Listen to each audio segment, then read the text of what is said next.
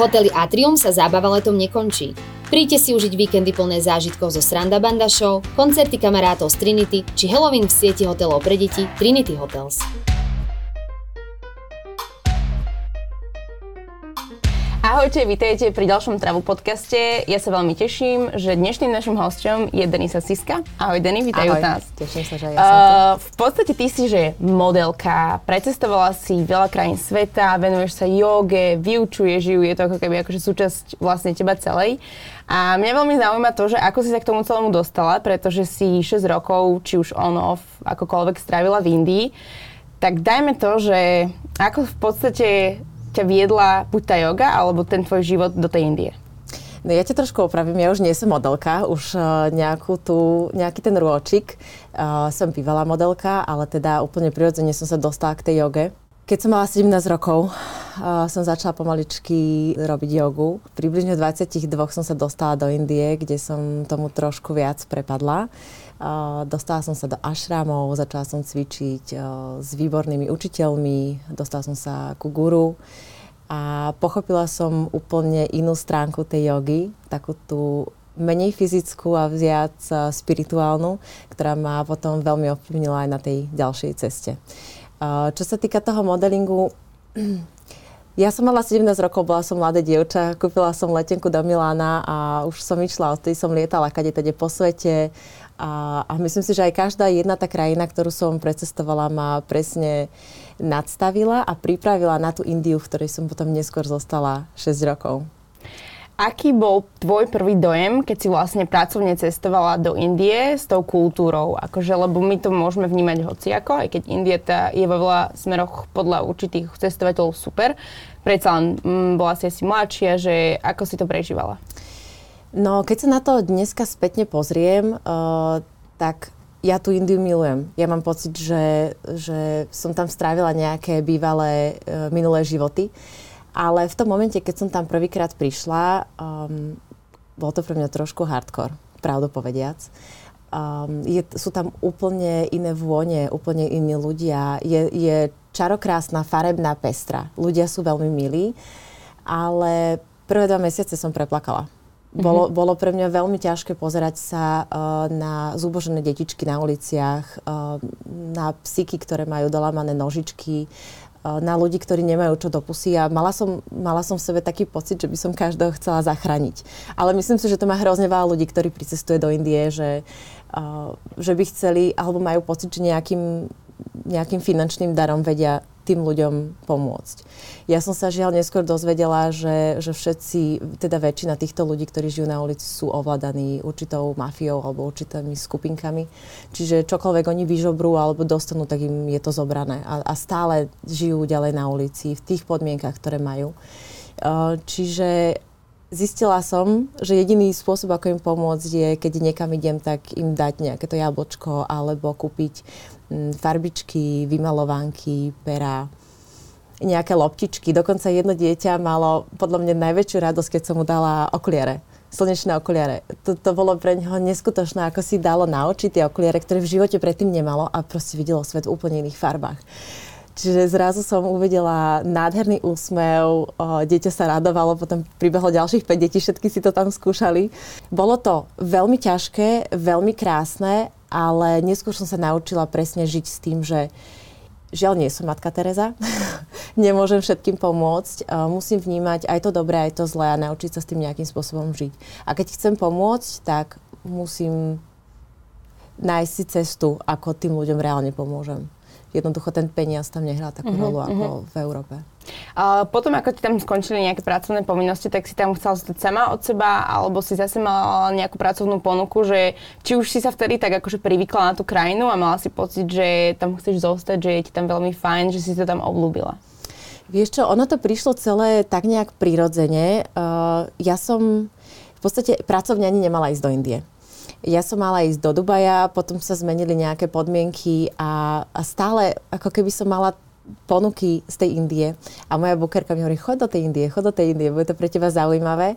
Uh, a ja som si vravila, čo bude blondiavá modelka robiť v Indii, lebo keď sa naozaj pozrieš, tam sú krásne, tmavé, dlhovlase uh, dievčatá, ale teda aj uh, Slovenky a Európanky, ktoré tam chodia, tak sú väčšinou tmavé vlase. No a oni vtedy chceli vyskúšať um, viacej do takej uh, tej reklamnej sféry. A ja som sa veľmi chytila. Čiže z dvoch mesiacov, ktoré som tam mala byť, som zostala tri a po týždni som sa vrátila naspäť. Išla som do Dubaja, išla som do Čiech, na Slovensko zobrať ďalší kufor veci a vracala som sa naspäť. A potom som sa dostala, myslím, že ďalšie tri mesiace a už som, už som začala, už som bola hore-dole, vybavila som si to v škole a, a tak nejak som tam zostala celé to obdobie s tým, že naozaj som pomedzi to študovala, chodila som do iných krajín a postupne tá krajina mi začala dávať presne to, čo mi chýbalo a som sa tam cítila viac a viac doma. Uh, je tam naozaj tak cítiť akože hneď tú jogu alebo vlastne to náboženstvo, že dostala si sa k tomu nejak tak, že hneď na ulici je tam proste XY jogových kurzov alebo ako si sa tam vlastne dostávala aj k, k sebe ako keby alebo aj k tej joge teda? No ja som popri tej e, práci mala veľmi málo času na celkovo nejaké fitko alebo jogu, čiže ja som väčšinou cvičila doma večer na podložke alebo skoro ráno, aby som sa proste ponaťahovala, aby som sa trošku ukludnila, pripravila sa na ten deň. To bola už taká moja rutina, ktorú som mala zaužívanú od tých, e, od tých 17, keď som s ňou začala. Uh, tá yoga je tam viac menej všade, je tam hrozne veľa jogových štúdií ale mňa to až tak veľmi nelakalo, tie štúdia. Čiže ja som postupom času, ako som si prechádzala uh, celé Dili, teda ja som žila tam uh, primárne, Uh, tak uh, som našla hrozne veľa chrámov, ktoré ma oslovili, kam som sa išla pozrieť a videla som, že naozaj všade je ten spev, všade sú tie mantry, uh, že, že jeden deň som tam a druhý deň tam niekto cvičí jogu. Tak som si povedala, že sa pôjdem pozrieť. Vyskúšala som to a od toho dňa uh, si ma yoga v indických ašramoch získala. K tomu sa ešte dostaneme, ale teraz ma vlastne napadlo, ty si v modelingu teda pôsobila. Dnes je to už možno niekde inde, ja sa tomu úplne nerozumiem, že aký máš vlastne názor na ten celkovo modelingový svet? Aj to, že si vlastne kvôli tomu vycestovala do Indie, že vlastne veľa tej mladé dievčatá cestujú, že aký je ten spôsob života, sama hovoríš, že si nemala veľa času, čiže možno ako to bolo vtedy, ako to vidíš dnes. No tým, že ja už dneska som aktívne není v tom modelingu, tak neviem ti úplne povedať, že ako to dneska funguje. Sem tam mám nejaké fotenia zaujímavé, ale to je väčšinou preto, že si vážim tých ľudí a fotografov a viem, že sú teda takí tí najlepší v tých svojich oboroch a, a je to len pre moju radosť. Ale samozrejme aj ten svet modelingu sa, sa mení nejakými uh, rôčkami. Uh, Vtedy to bolo pre mňa najmä o tom cestovaní, o tom uh, nájsť samého seba, precestovať tú krajinu for free, ako sa povie. a naučiť sa spoznať nové kultúry, trošku sa teda naučiť aj tie jazyky, pretože tá moja angličtina bola učená po celom svete, čiže je to taký mix, uh, je to uh, všeho chuť. Uh, ale myslím, že mi to hrozne veľa dalo a ten modeling bol drsný. Uh-huh. Vtedy bol určite drsný, pokiaľ ste neboli na tých prvých priečkách, neboli ste top modelka, top modelkou, ktorá, ktorá má zaplatený nejaký private jet a príde si naozaj len odfotiť a ide uh-huh. na hotel, tak uh, v podstate musíte to brať uh, so všetkým, čo to prináša. A práve myslím si, že to je to pekné, nejakým spôsobom sa dostať aj uh, potom na tie fashion weeky a a fotiť so zaujímavými ľuďmi alebo pre, pre veľké značky, pre magazíny. Ako si hovorila, tak si v podstate kvôli práci bola v New Delhi a potom do toho aštramu, ktorý si si neskôr našla, ku ktorému sa dostaneme, bol dve hodiny letecký od eh, New Delhi. Áno, áno. Ako by si že porovnala možno o to hlavné mesto, ktoré je brutálne rušné, brutálny chaos a teda potom, keď si vlastne vycestovala za takým pokojom, možno, že to bolo nejaké mesto asi nejaké pokojnejšie? Indoor. Bol to In- indoor. Ja som teda primárne bola v tom uh, New Delhi, ale cestovala som kade tade po Indii, pretože samozrejme tým, že ste v tej Indii, tak uh, veľa jobov prichádza z rôznych iných miest. Bola som aj v Mumbai, teda mesto Bollywoodu, uh, Rishikesh, Kolkata, Kolkata, Goa, uh, v Rajasthane, um, potom som študovala v tom Indore. A každé, každé to miesto je úplne iné.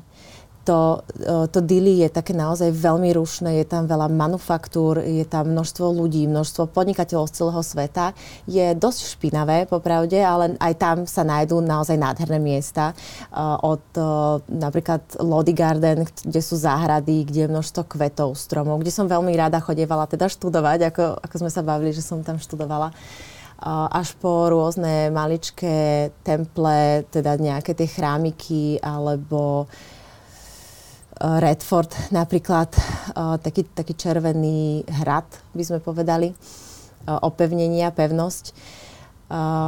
Až vlastne na rozdiel k tomu Indoru, čo je to je ako keby zabudnuté mestečko. Je to, je to mestečko, kde ľudia bývajú v takých tých slamených domčekoch a prípadne si postavia niečo, niečo malinké z veci, ktoré nájdu na ulici. Naozaj, že, že ich steny sú obrovské plachty, uh, ktoré vyzerajú ako ikácké tašky, len sú naozaj že obrovské a na vrchu majú položené um, kovové strechy. A žijú jednoducho, žijú so zvieratkami, žijú so sliepkami, žijú s krávami, nemajú uh, v podstate žiadnu podlahu, Uh, úplne jednoduché postele a tam sa niekedy vyspia aj 5-6 ženy a muži nemajú tam rozdelené uh, ani, ani sprchy, nič. V podstate nemáte tam žiadne súkromie, je to jedna malilinka, možno menšia izba ako toto a je ich tam hodne veľa, pretože oni majú veľa detí. Tým, že naozaj oni nie sú takí vzdelaní, tak um, nie je tam aj nejaká antikoncepcia, prevencia a tak ďalej. Že nie sú o tom poučení vlastne. Nie sú o tom vlastne. poučení a, a hrozne veľa ľudí v týchto takých tých maličkých častiach nechcem povedať, že sú primitívni, ale sú úplne na tej, na tej základnej úrovni vzdelania. To znamená, dokázala si sa s nimi vlastne rozprávať, že asi tá úroveň toho jazyka tiež je taká slabšia? Že... No, uh, myslím, že aj moja úroveň uh, toho hindu jazyka bola uh, slabšia. Ja som sa teda začala učiť aj sanskrit, aj hindu, ale ja som si presne tak akurát s nimi rozumela, čiže to boli také tie základy, ktoré som vedela. Ale um, na to, že v Indii je um, oficiálne 22-23 jazykov, aj angličtina, tak niektorí už čo sú trošku vzdelaní, rozprávajú aj po anglicky. Aspoň niektoré slova vám rozumejú. A samozrejme rozumejú vašej gestikulácii, rozumejú vášmu úsmevu a viete, ako sa hovorí, rukami, nohami sa dohovoríme všade, takže, takže dá sa, áno, tí ľudia na ulici sú hrozne vďační, milí, úsmievaví. Oni vás hneď obklopí uh, 10-20 ľudí, 30 ľudí a každý sa chce s vami rozprávať a, a chce vám niečo ponúknuť. Takže je to, je to tam milé. Dá sa s nimi určite porozprávať. Ono je to asi dosť ťažké povedať, keďže India je takmer už najľudnejšou krajinou sveta, že či si tam mala možno nejaký taký ten zlý zážitok, alebo ako by si povedala, že sa chovajú k tým aj k tebe, aj k turistom. Hej? Že napríklad bola si žena, ktorá vyzerala úplne inak, ako ktoré tam cestujú, či už modelky, alebo proste jasné aj turistky teda sú, ale že je naozaj uh, biela ako keby pokožka blondína, modré oči, či si tam niekedy možno zažila niečo nepríjemné? Vieš čo, ja osobne som tam nemala nejaký zlý zážitok, aj keď uh, stalo sa známemu, ktorého tam bodli na ulici. Um, ale nebola som pri tom, len teda akože viem, že som vtedy prežívala taký, taký, také zvláštne zmiešané pocity. Ale tým, že ja som predtým uh, veľa cestovala a je to niečo vyše 45 krajín, uh, bola som aj v Iraku dokonca sama.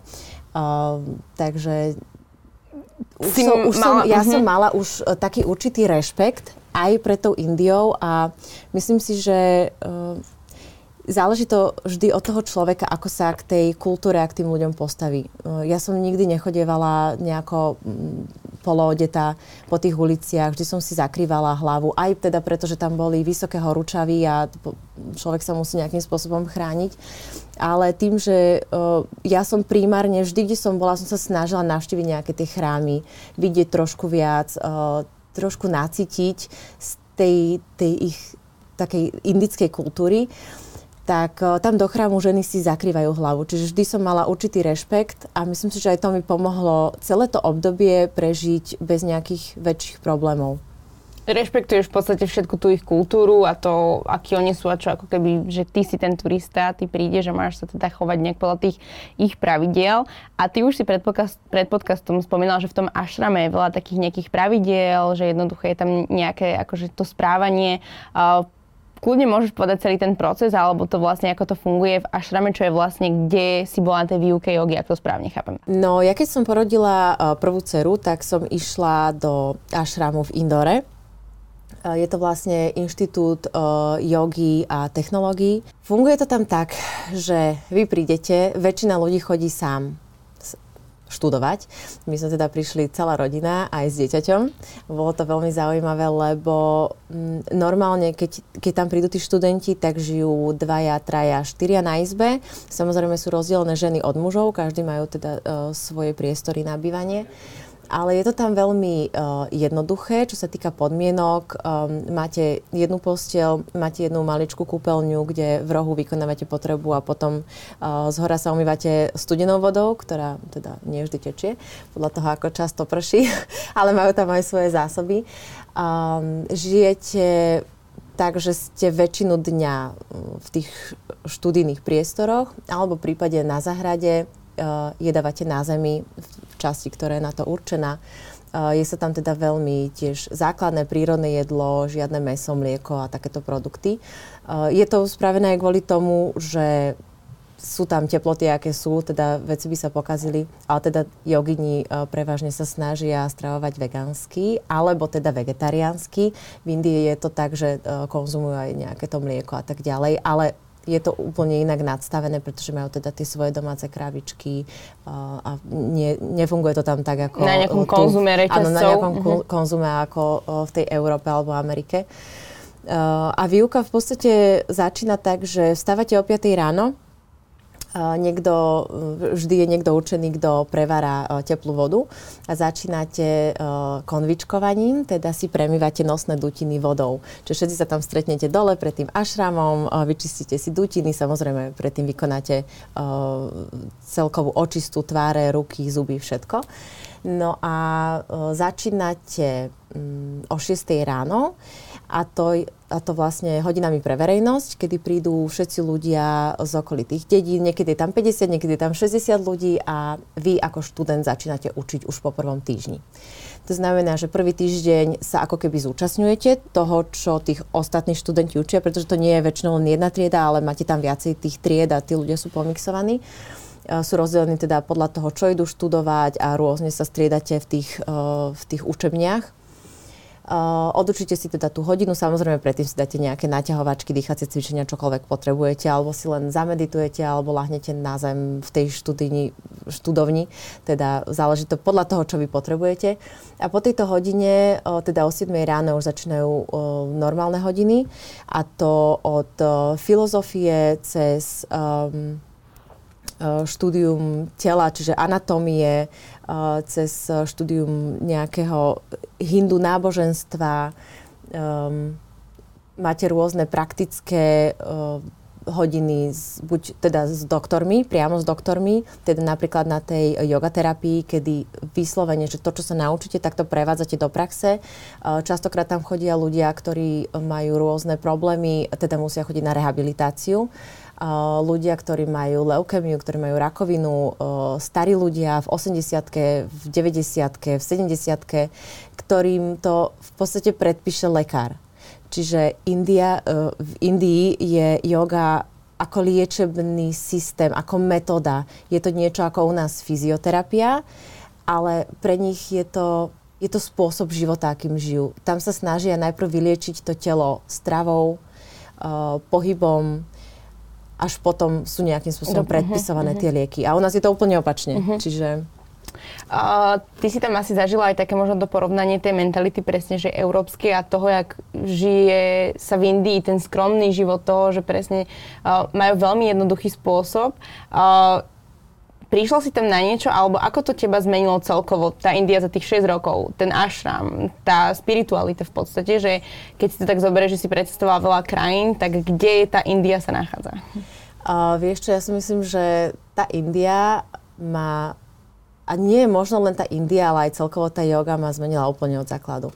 Vďaka tomu som dneska človekom, ktorým som, som tou, tou ženou, tou matkou, tou joginkou a uh, Samozrejme, každá jedna tá krajina k tomu prispela, pripravila ma presne na tú Indiu, aby som ju vedela vnímať takou, aká je, aby som možno po prvom mesiaci odtiaľ nezdúbkala. Úplne ma zmenila. Že je to úplne iný spôsob života ako Je to Európa, úplne asi. iný spôsob života vlastne Uh, taký ten rozdiel medzi Indiou a Slovenskom je rozdiel medzi tým, ako sme sa bavili Slovenskom a Islandom, uh, že je tam, je tam obrovská priepasť. Dokonca medzi tými uh, ľuďmi v tej krajine je obrovská uh-huh, priepasť. Je tam hrozne veľké bohatstvo a je tam hrozne veľká chudoba. A celú takú tú strednú triedu uh, tvoria väčšinou uh, ľudia, ktorí prichádzajú zo zahraničia, rôzni investori, pretože uh, hrozne veľa sa tam stavia. Um, veľa ľudí tam pracuje, začína tam svoje biznisy, je tam veľa manufaktúr, je tam veľa ITčkarov, uh, tie technológie sa tam neskutočne rozmohli. Čiže v podstate všetci títo ľudia, ktorí tam pomaličky prichádzajú, tých ľudí ako keby spájajú a vytvára sa tam pomaly, ale isto tá stredná trieda a dávajú prácu aj presne tej tej nižšej triede. Že tam vzniká nejaký taký proces áno, kolobeh, áno. ako... Tak ona, tá India sa celkovo rozvíja, napriek tomu, že je to druhá najľudnatejšia krajina, tak uh, za, za tých možno môžeme povedať 10 rokov, alebo odkedy vlastne zobrali nezávislosť a sú demokratickou krajinou od roku 1947, tak neskutočne postúpili dopredu, aj keď stále musím povedať, že napriek tomu, že sa, že teda hovoria, že ten kastový systém skončil, ja som na vlastnej koži zažila, že ten kastový systém sa neskončí, kým nevyvinuje tá stará generácia. Pretože ona to má stále v hlave nejakým spôsobom zakodované. A stále ten človek, ktorý je z nízkej vrstvy, nemôže sedieť s vami na gauči. Oni, mm. oni mu povedia, že sadni si tam na zem. Nemôže s vami jesť pri jednom stole. Čiže um, tí mladí, áno, snažia sa presne taký tento to rasizmus a takéto, áno, uh-huh. snažia sa to presne nejakým spôsobom uh, vyrovnať, ale ešte to potrvá pár desiatok rokov, si myslím. Môj osobný názor. Možno to niekto berie úplne inak.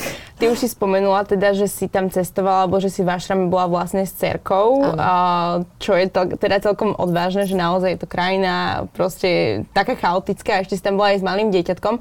A, ako ovplyvnila celkovo tá yoga vlastne výchovu aj tvojej prvej cerky, aj potom vlastne syna? Uh, celkovo človek, ktorým som sa stala v Indii, uh, mi dovolil vážiť si eh, veľa vecí, ktoré máme tu u nás. Aj napríklad aj to zdravotníctvo, ktoré je potrebné. A vďaka tomu som sa možno aj nebala rodiť eh, dvakrát do vody, aj keď ten prvý zážitok nebol úplne najlepší, ale tým druhým som si to celé tak keby vyrovnala a doteraz mám na obidva pôrody veľmi pekné spomienky.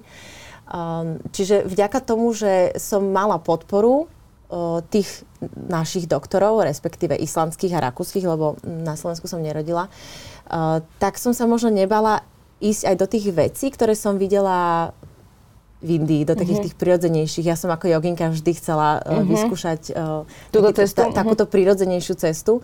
A potom uh, taktiež v tej výchove ja sa, ich, ja sa snažím byť mojim deťom sprievodcom toho života. Čiže áno, niekedy, keď deti prekročia určité hranice, musím ich trošku posunúť zase naspäť. Dobre, toto, toto úplne nie. Ale snažím sa úplne im nediktovať, že takto to musí byť, takto áno, takto nie.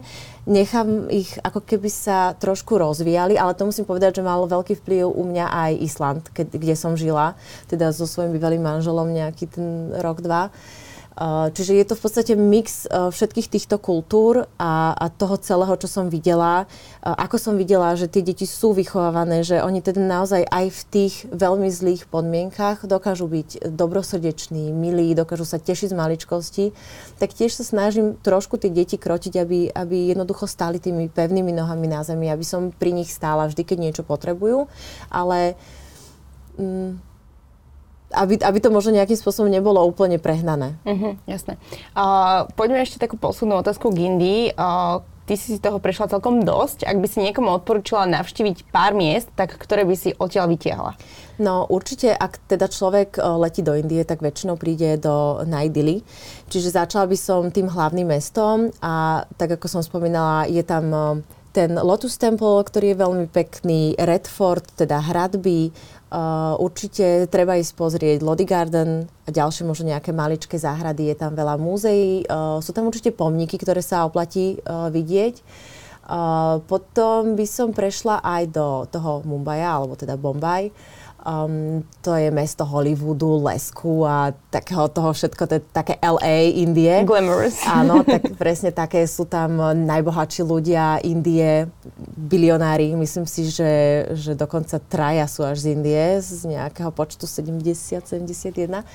Uh, určite prejsť sa tými uličkami, ísť pozrieť uh, Mumbai Gate a potom ísť určite do toho Rajasthanu, uh, pozrieť si Jaipur, teda rúžové mramorové mesto, Jodhpur, uh, modré mramorové mesto, Udaipur, kde ešte dodnes deň žije kráľovská rodina. Potom si zaletieť niekde na pláž, napríklad Goa, kde sú nádherné pláže. Niektoré sú také horšie, ale veľa ich tam naozaj pekných. Dodnes deň tam chodí mnoho Rusov Goa je vlastne veľmi ovplyvnené španielskou kultúrou, čiže je to zase úplne iný mix. A potom určite pozrieť Rishikesh. Um, je veľmi známe tým, že uh, tam, ak sa nemýlim, myslím, že Beatles strávili nejakú, nejakú časť v ašrame. Uh, Kolkatu, veľmi uh, taktiež t- také spirituálne, zelené, krásne mesto. Uh, je toho tam hrozne veľa čo vidieť, ale treba si to tam proste prejsť. Nie zostať tam týždeň, ísť tam na 2-3 mesiace a čo sa dá vidieť. Nacítiť. Tak to uh-huh. nacítiť naozaj, prejsť, dostať sa k tým ľuďom, ochutnať rôzne jedlá. Ja teda musím povedať, že ja som nikdy nemala žiaden problém v Indii. A myslím si, že to bolo práve preto, že ja som jedla veľa čili. Takže, čiže, čiže v podstate mne sa tam nikdy nič nestalo. Až na jednu vec, kedy som dostala dengue z komara. Uh-huh. Ale ináč všetko bolo super.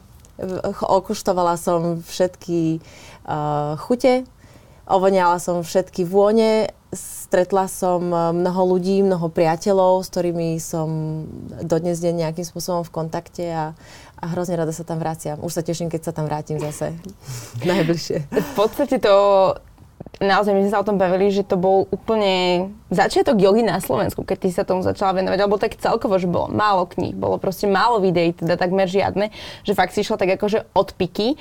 Uh, myslí si, že dnes je taký väčší rozmach na Slovensku a že či sa Slováci skutočne tak starajú o to svoje duševné zdravie? Dve otázky dokopy. Áno, dve otázky dokopy. No tak uh, ja začnem uh, teda... Um, keď som ja začínala, naozaj uh, ešte tu nebol ani taký poriadny internet, respektíve aspoň my sme vtedy nemali nejaký poriadny internet doma ja som vôbec nebola dieťa, ktoré, ktoré bolo na telefónoch alebo pri počítači. Čiže ja som bola presne takéto decko, ktoré bolo zaborené v knihách, ktoré bolo um, veľmi samotárske. Ja som mala rada taký ten svoj pokoj, takéto svoje... Mám rada aj ľudí. Uh, som taký introvertný extrovert, naučený extrovert, musím povedať. Ale vždy, vždy ma to ako keby vyčerpá z tej energie a rada sa vraciam uh, do, do tej svojej bublinky, kde sa cítim dobre. Čiže ja som sa dostala presne uh, k tým knihám o joge, ktoré ma zaujali a začala som cvičiť jogu podľa kníh.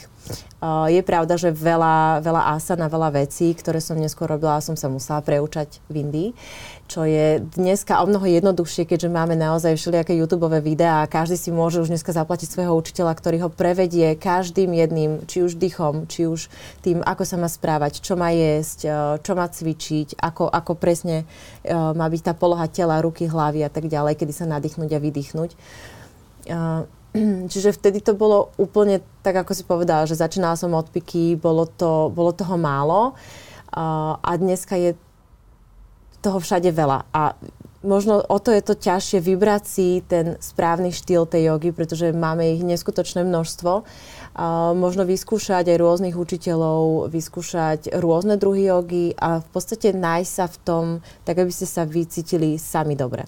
Ja by som úplne neodporúčala začať uh, s nejakými online hodinami cez, cez YouTube kanály a tak ďalej. To si môže dovoliť človek, ktorý už trošku sa tomu venuje respektíve pokiaľ sa bavíme na tej fyzickej úrovni, pokiaľ sa chcete tomu spirituálne viacej venovať, tak treba začať aj s tými knihami, alebo s nejakým učiteľom, alebo, alebo ísť na rôzne prednášky, ktoré napríklad aj ja robievam.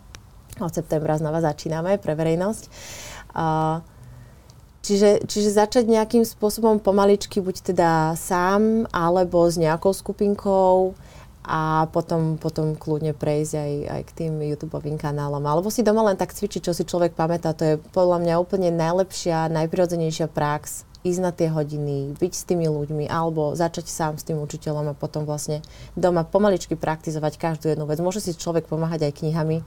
Tam je to vždycky veľmi dobré uh, vysvetlené. Už v dnešnej dobe aj sú veľmi dobré nákresy, fotografie a podobne ale možno sa tomu aj tak trošku viacej začať uh, spirituálne venovať. Že či máš pocit, že sa teraz ľudia vracajú alebo idú k joge aj kvôli tomu, že možno, že chceme viac tak akože pochopiť samých seba, že je veľa vyhorení, že či zaznamenáva, že sa viac začíname starať o svoju dušu? Áno. Myslím si, že hrozne veľa, uh, teda nielen Slovákov, ale celkovo ľudí po svete um, sa začína presne starať o svoju dušu, začína sa vraciať k sebe a myslím si, že, že to celé toto zmenila aj tá korona, vďaka čomu ľudia boli doma a uvedomili si tú silu tej moci a toho, že, že sloboda je slobodné rozhodnutie a t- to naše telo, tá naša mysel je, je to najviac, čo v živote máme. Bolo veľmi ťažké, keď sme nemohli chodiť von do prírody. A, a každý vlastne doma sa snažil nejakým spôsobom uh, tú svoju depresiu a tie, tie, tie svoje negatívne pocity, negatívne mhm. pocity uh-huh. nejakým spôsobom dostať pod kontrolu a myslím si, že tá yoga bola taká, taká najviac rozšírená alebo najjednoduchšie aplikovateľná do toho obdobia, ktoré bolo. A, a ľudia si začali uvedomovať, že treba sa trošku viacej starať sám o seba, o tú svoju dušu. Ako keby obrátiť tú pozornosť vonkajšieho prostredia naspäť k sebe, venovať sa aj tomu cvičeniu, aj tej mysli, aj na chvíľočku jednoducho úplne všetko vypnúť, čo máme okolo seba, od, od televízií po, po hudbu a jednoducho len si tak si sadnúť do, prírodu, do prírody a navnímať. Navnímať svoje myšlienky, navnímať svoje pocity, mm, na chvíľočku zastaviť a nechať vlastne prúdiť všetky tie myšlienky, ktoré máme v hlave, zistiť, kto sme, čo v tomto živote chceme, čo pre nás dáva zmysel. Ja si myslím, že hrozne veľa ľudí aj pomenilo zamestnanie a povedali si, že uh, že jednoducho ten život nie je o tom ráno vstať, utekať do práce, uh, večer dať dokopy deti, lahnúť si, byť unavený, vyčerpaný, frustrovaný a dennodenne robiť to isté. Že jednoducho ten život myslím si, že nie je jediný, ktorý máme a že, že sa narodíme viackrát uh, v tých našich životoch alebo v, tej určitej línii, ktorú máme, ale ten život, ktorý máme, snažíme sa prežiť najkrajšie a najlepšie a byť každý deň strojcom svojho vlastného šťastia. To je, to je presne to, čo sa ja aj snažím tým, tým ľuďom odovzdať. Uh, to uvedomenie si, že to, ako sa cítime a to, čo dennodenne robíme, je len na nás. Je to naše každodenné rozhodnutie, keď ráno otvoríme už oči, uh, cítiť sa vďačne, šťastne, zobrať tú svoju jogamatku, postaviť sa tými nohami na zem, odrobiť si tie svoje asany, nadýchať sa, poďakovať za to, že, že jednoducho dýcham, že som tu, že mám okolo seba ľudí, ktorých mám rád a ktorí majú naozaj reálne radi mňa. A potom Jasné, užíme si trošku aj ten materiálny svet, uh, poďme k tým priateľom, choďme do tej roboty, musíme z niečoho žiť, musíme nejakým spôsobom fungovať a začleniť sa do tej spoločnosti.